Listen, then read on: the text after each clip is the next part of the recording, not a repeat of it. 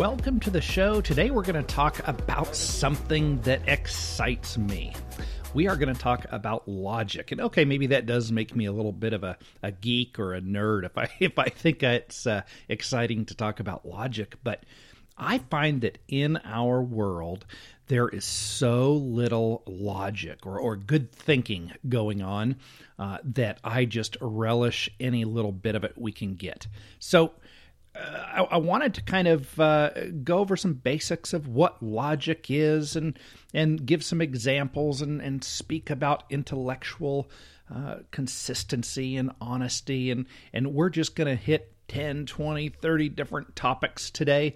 And uh, hopefully uh, walk away with a much better understanding of logic and reason and, and how people try to pull things over on us and, and proper usage of terms and words and, and not being manipulative or, or catching when people are trying to manipulate us. Uh, so let's get ready to dive in and have a great time with that today on Let's Think. Beginning with the rough kind of definition. What is logic? Uh, it is a branch of philosophy, and there are different uh, schools of thought uh, on it, and you know, different people have different opinions about what it is, even even the academics. Uh, but typically, uh, what we're going to be interested in is, is classical elementary logic, or, or sometimes it's called first order logic. And this is basically just trying to figure out uh, what is good reasoning and what is bad reasoning?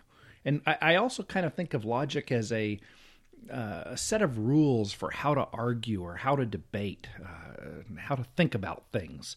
Um, and, and, and, one of the things that I find to be very important is this concept of honesty and, and breaking words down, using simple words, and not letting people get away with using fancy words or words that don't really mean uh, the same thing. And, and I think the best way to say that is a is, is by giving an example. Uh, back in the day, I was a, a, police officer, and every so often we would be sent to dispatch a deer. And so the uh, the issue was somebody would hit a, a, deer with their car, and the deer would be injured, and it would be beside the road, uh, writhing in pain. It's not going to make it through the winter, and so we would go up and we would shoot the deer and kill it.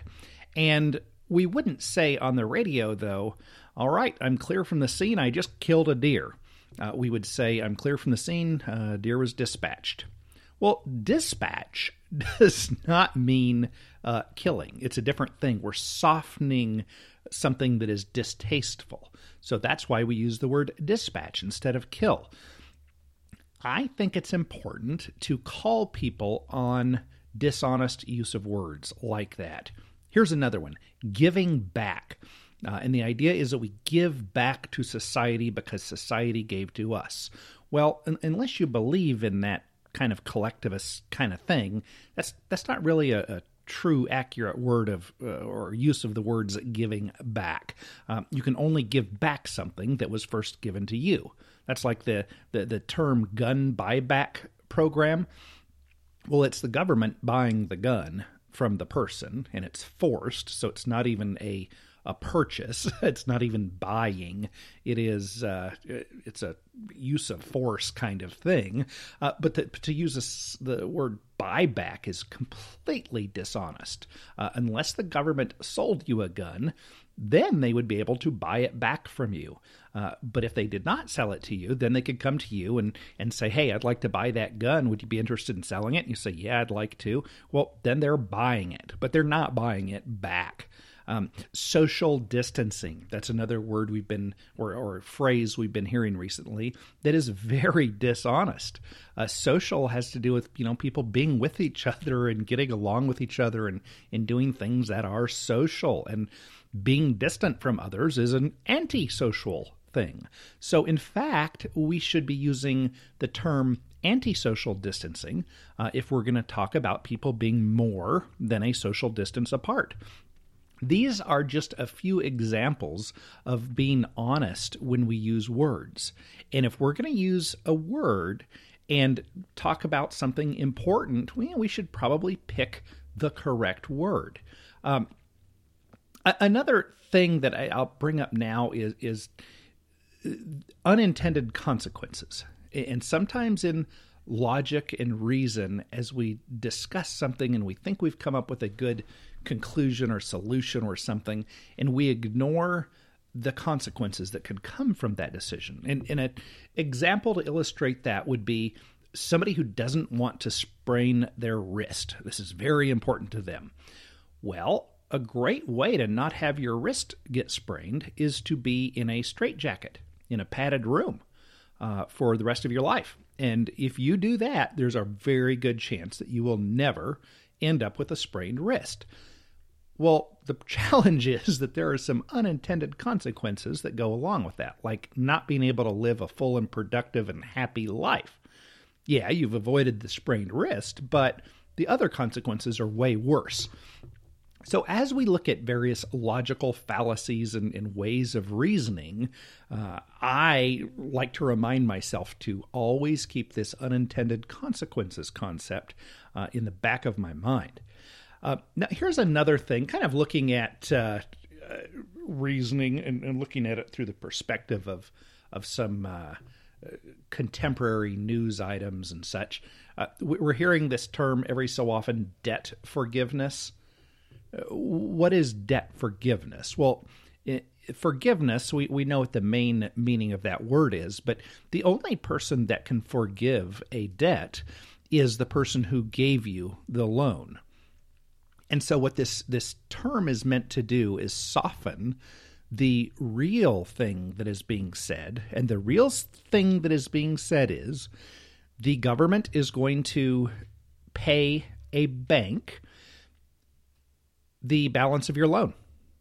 And how does the government do that? Does the government go out and create value and, and sell things and, and, and sell services and products and, and therefore create value? Well, no. The only way that the government can get money would be to steal it from you, which is, is what we call taxation, or if they steal it from your children and great grandchildren uh, through the Federal Reserve by borrowing money and having uh, a promise that future generations will pay that back.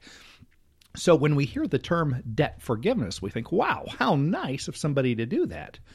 But in fact, that's not what's happening. A third party is coming in and using stolen money, either stolen right now or stolen in the future, to pay off a loan. So if we're going to think in these these terms or think of this issue, we should say uh, the government is going to pay off our loan so that we don't have to, and then we can pay the government later. I mean, that would be the nicest way of saying it while still being a little bit honest. But to use the term debt forgiveness or to allow somebody to use that, it just isn't honest. It's it's not logical. It's not reasonable. It's not good. Uh, it gets us in a bad habit of when we allow people to be dishonest and we don't call them on it.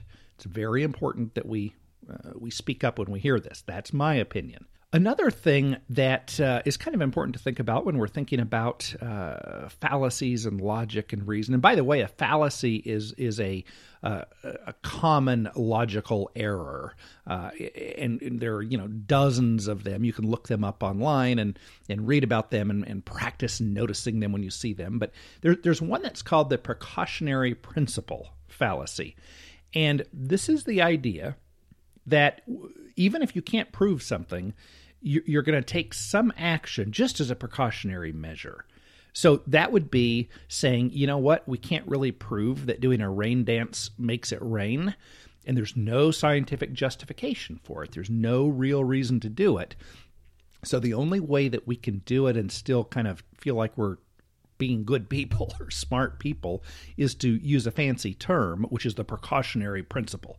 Well, you know, we just, well, you know, we've never proven that dancing doesn't cause rain, so we better dance just to, you know, if we can help make it rain, that would be great.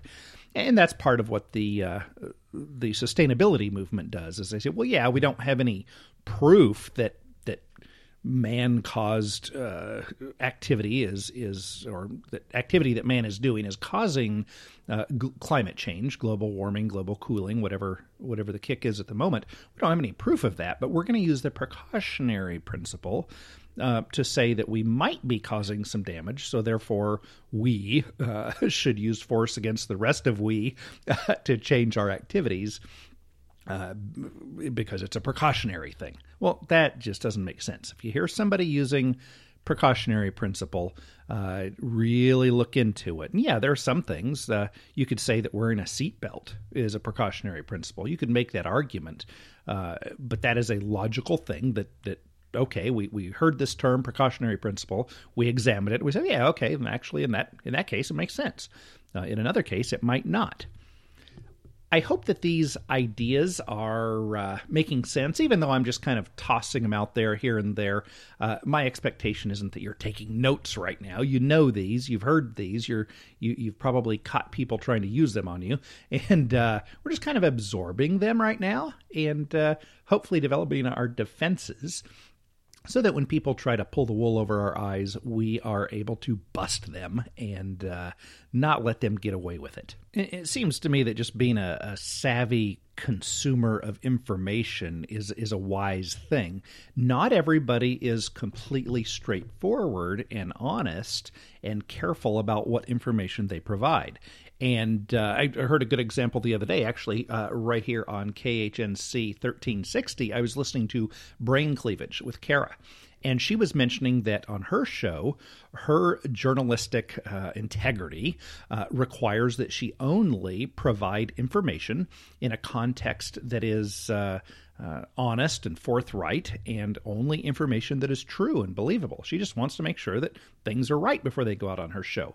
Not everybody is honest like that. Not everybody is good. Let's be careful of those that are not.